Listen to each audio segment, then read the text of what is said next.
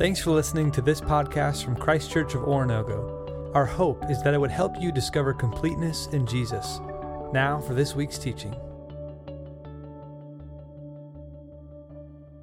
Hello, hello. Okay, let us waste no time. How are you, seventh and eighth graders? Are you doing good today? Hey, if you are currently on your phone, which I can tell is a good chunk of you, let's go ahead and put that into your pocket, please. I promise you that you will be okay with you if you don't look at it for like 15 minutes. I promise you. I promise you.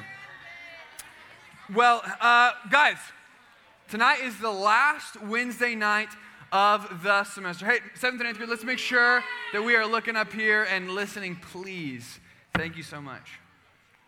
Tonight is the last Wednesday night. Not only is it last Wednesday night, but it's the last week of our series in God's good idea. So, what is, we're just going to jump right in. What is that good idea? That good idea is sex, sexuality, and relationships. That'll get your attention. And we are talking about God's design for us.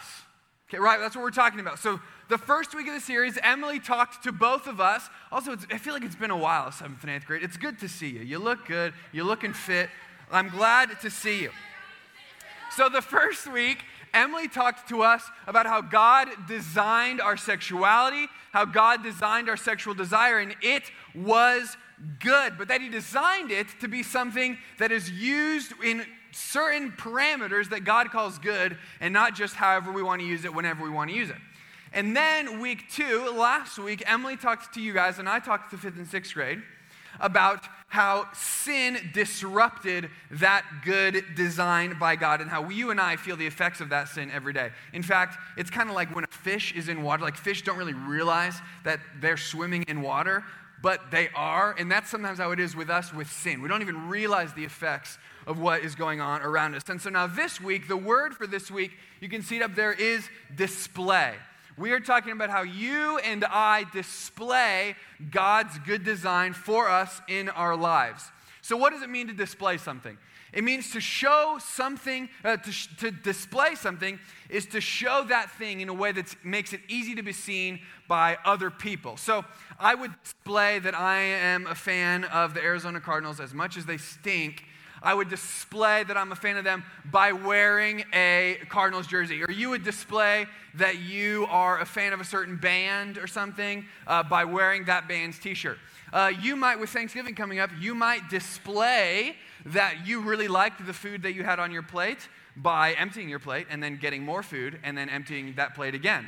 Come on, somebody, amen, right? Using that biscuit to wipe up the gravy, going back for round three. You know what I'm talking about? Real ones know what I'm talking about. Or you might display that you don't like any of the food by barely touching the food on your plate and then getting Taco Bell on your way home, right? Or you maybe will display that you have a crush on somebody by writing them a poetic, lovely note with flowers and romance. Or maybe if you're more like me when I was in junior high, if you're more like me when I was in junior high, you might display that you have a crush on somebody by going up to them and mustering up the courage to just say, uh, hi. That's what I did. That's how I displayed. Obviously, it worked out really well for me. So, but here's how I want us to think about display. Here's how I want us to think about it. This is what I want us to remember tonight. We look like Jesus when we surrender like Jesus. Turn to your neighbor and say, We look like Jesus when we surrender like Jesus. So, with that in our heads, let's go back to Genesis chapter 3, which is where we've been, to Adam and Eve. So, if you remember, Adam and Eve took that fruit, they took a bite, and immediately they were separated from God. Immediately they knew that things were no longer right. See, they had disrupted that design. See, God had designed Adam and Eve's relationship with one another to be something that reflected, that displayed God's heart. So God wanted Adam and Eve's relationship to display his selflessness, his humility, his surrender, and his love, all of those things. But instead, Adam and Eve chose to just display themselves, to do what they wanted to do because it felt good, and things fell apart pretty quickly. We read about it in Genesis chapter 3. We see that because of what Adam and Eve did, there was punishment. Up on the screen, you can read, you can follow along as I read. This is talking about God It says, To the woman, he said, I will make your pains in childbearing very severe. Woo, so far, so good. With painful labor, you will give birth to children. Your desire will be for your husband, and he will rule over you. Awesome. That sounds really great. To Adam, he said, Because you listened to your wife and ate fruit from the tree about which I commanded you, you must not eat from it. Cursed is the ground because of you. Through painful toil, you will eat food from all the days of your life. It will produce thorns and thistles for you, and you will eat the plants of the field. By the sweat of your brow, you will eat your food until you return to the ground, since from it you were taken. For dust you are, and to dust you will return. Oh, snap. That is like, I just read that and I'm like, oh, God, like just, God is just like, yo, this is what you wanted, you're getting. Like he does not pull any punch. Like that's kind of sick. Like it stinks for us and it stunk for everybody since. But man, God is just going for it. Now we don't even have enough time to go into how good and merciful God is being, even in his punishment. Because really what should have happened is just like zap, lightning, see ya. But God is so loving and so good that he's just like, you know what? I'm going to let you stick around and actually I'm going to be with you. But let's remember what Adam and Eve wanted, what they had hoped for when they first took the bite of that fruit.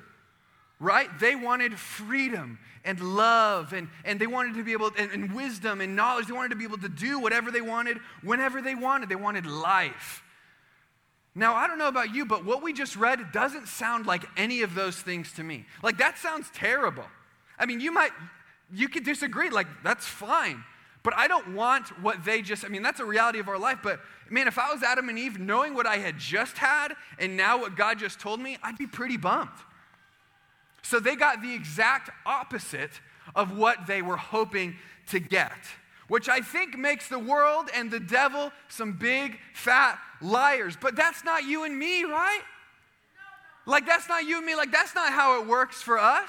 Like, like I'm sure we totally get satisfaction every time we, that thing that we really think is gonna give us satisfaction, we get that satisfaction, right? Like we think, like whatever the world says will satisfy us, every time we've gotten it, you're like, man, world, you were right. Like that's the best. No, no. The lie that we're told is that if we, that if we just get that one position, if we can just get uh, that many followers on Instagram or something, if we can just get that new gaming system or clothing on, if we can just get that boy or that girl to like me, we will finally feel satisfied and finally feel good, and things will finally be how they were always meant to be. Hallelujah, yes. So, is the world correct? Is the world right? When you got that thing that you're thinking of in your head right now, when you got that thing, did you feel satisfied? Did you feel finally at peace and at ease? You might have. You might have for a little bit. But it's like that little kid that gets something at Christmas, that toy that they really, really wanted, and then by next Christmas, they've played with it like four times and they want something else that they think is going to make them, that is going to satisfy them just like they thought that this first toy was. And then the next Christmas, they think that this new thing is going to satisfy them like those last two toys didn't. We just keep doing the same thing over and over again, and all of a sudden we need more and more and more. Could it be? Could it be that everything that the world promises is a lie? Could it be that we serve a God, if you are a follower of Jesus, that there is a God who is so opposite of the way that the world works, who is so countercultural, upside down to everything that you and I do, and that that God actually knows what he's doing? Could it be that the things that we've settled for are like settling for melted ice cream on the ground when we could have this delicious, like, giant buffet of every ice cream that we want right in front of us, but we've settled for this gross, half melted cone on the ground? Could it be that within the lines that God has given us, the boundaries that He has drawn for us, we actually find more freedom than if we had settled for what God didn't intend for us? Could it be that in surrender, in humbling ourselves, we find true and lasting victory? Could it be that in our weakest moment, in your lowest moment, you are strongest? This is what Paul talks about in Philippians chapter 2. When he writes this, it's on the screen. He says, In your relationships with one another, have the same mindset as Christ Jesus who, being in very nature God, did not consider equality with God something to be used to his own advantage. Rather, he made himself nothing by taking the very nature of a servant, being made in human likeness and being found in appearance as a man. He humbled himself by becoming obedient to death, even death on a cross. Jesus surrendered. Jesus chose death, and then there was life. Jesus surrendered his rights, his seat at the table as God, so that you and I could have life. So if Jesus, the creator, through death found life, then certainly we as the creation will find life through death. But what does it mean to surrender? Oh? What does it mean to surrender? And now, if you're like me, you might think of a soldier laying down his or her weapons. You might think of a symbol like this one a white flag that has been used for thousands and thousands of years to represent peace, to represent surrender. A symbol that the fighting is over, that this has gone on long enough. And then maybe, maybe there's like a little part of you right now. Maybe, maybe you feel that you're like, I don't know, doesn't sit well with me. Because we can admit that we live in a, a place, and a culture, and really in a world that, that doesn't take too kindly to surrender. Like it's, it's go down swinging, fight till you have, have nothing left. And it seems to be, though, that things run a little different when Jesus is in charge. And I think when you beat death and you come back to life, that makes you in charge. But why? Why should you surrender? Why should I surrender? Especially if you don't really care about Jesus. If you're just kind of coming to church just because your parents make you, or you're just coming to church because you live in this part of the country and you think that's what you're supposed to do, why should I surrender to Jesus? Glad you asked. Because I think that the only other option is what Adam and Eve did. And you know how that turned out. The other option is living for yourself. Adam and Eve were in paradise. I mean, even if you weren't a Christian, I'd want to live in Eden. I want to live in the garden. Just hanging out, all the food I want to myself, getting to name animals. What's up, lion? How are you? I just named you a lion. I don't know why, but now you're a lion and you're awesome, and I get to hang out with you and you're not going to eat me. I'm not sad ever. I'm not mad ever. I'm just happy all the time. This is the best, and I get to hang out with God. Look, he's literally walking right there. Why would you not want that? And instead, what happened was they chose their own display, and then everything was broken. Work became hard, labor became terrible, and death entered the world. And God isn't God isn't saying that you should surrender to him because he needs you to surrender to him to feel good about himself. God does, trust me, God doesn't need you to worship him to feel good about himself. God is asking you throughout all of Scripture to surrender to him because he knows that it's the best thing for you. He knows that you're settling for something down here when you could have this with him. Because the path of the world is death and bondage and this fake lie of freedom, garbage that the devil promises, when the path of God is truth and life and victory. Maybe God actually knows what he's talking about. So, how do you do this? You wave the white flag and you surrender. You surrender to Jesus, you surrender to other people, you put other people before yourself, and you recognize that in giving up of yourself, there is true freedom. Everything that Jesus does is so opposite to the things that we do, but Jesus has it right. So, what does it look like for you? It means that you and I, that we surrender our addictions, we surrender our struggles, knowing we cannot beat them on our own, and then we begin to look more and more like Jesus. Or maybe for you, you confess your sins. You confess that thing that if you ever, anyone knew about it, they would not want to be your friend anymore. They would think you're disgusting. But you confess it, you, you accept the, the shame, or you reject the shame of the devil and you accept the grace of Jesus, and then you begin to look more and more like him. Maybe for you it's memorizing Ephesians 5:21. You're going to have a chance to do that in your group time, which says submit to one another out of reverence for Christ. But then not only do you memorize it, you start to live it. And then when you live it, you begin to look more and more like Jesus because Jesus submitted to death for you and I. Maybe for you it's you honor your body. You stop doing anything you can with your body just so more people will like you, more people will give you attention. And you recognize that you were bought at a price with the death and resurrection of Jesus, and that Jesus is enough, and then you begin to look more and more like him. You trust the commands of God that sex is between one man and one woman in the confines of marriage, and that God knows what he's talking about, and that it's good. And then you begin to look more and more like Jesus. Here's one that you might not like you surrender having a boyfriend or a girlfriend if you're putting that relationship higher than your relationship with Jesus. And you trust that Jesus alone will satisfy because you are doing whatever you can to try and make this person like you more and more and more. But if it were to fall away, you would feel worthless. And so maybe that's what you surrender. Or what about this one? You surrender having free, unlimited access to your technology because you know that you can't handle it without doing things that you shouldn't be doing or looking at things that you shouldn't be looking at.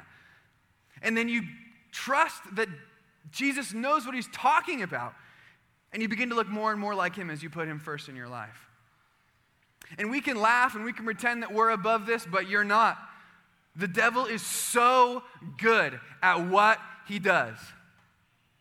And if you, for a second, think that he's not going to go at you exactly where he knows how to get you, then you are wrong and he will get you. But not if you surrender to Jesus and give up whatever it is you think you're trying to do. If you can wave this flag and recognize that you aren't as strong as you think you are, then you might have a chance. And I'm putting some skin in the game here. i am doing some of this stuff. I've got app time limits and blocks on my phone just because I know that that's healthy. And I'm, I'm doing no social media for November and December just because I know it's good to step back from that kind of thing. And this isn't tooting my own horn, it's recognizing that I can't do this on my own and I need help and accountability from other people. If I can do it, you can do it. And man, guys, this surrender might feel like death. It might feel like you don't even need to do it, and then all of a sudden, things are way out of hand and you didn't even know where all of this stuff that you're now having to deal with came from. But you can rest assured that there's freedom when you surrender, there's freedom when you can humble yourself. That true freedom comes when we bow to the King Jesus who bought our freedom with his blood. And so, my prayer is that you would display Jesus that over the next two months of, not us, of us not meeting, that not only in your sexuality, but in everything about you, you would display Jesus. That in every moment of every day, of every decision that you make, you would be surrendering yourself to the power of Jesus and surrendering yourself to other people as you submit to one another out of reverence for Christ and recognize that when we can surrender, we find freedom and that we look like Jesus when we surrender like Jesus. Let's pray, and then you can go to group. Father God, thank you for being who you are. Help us to be who you have called us to be. We love you and we trust you. In Jesus' name, amen. Thanks again for checking out this podcast. We hope this teaching helped you to discover completeness in Jesus and encourages you to help others do the same. For more resources or to learn about Christ Church in general, visit us online at cco.church.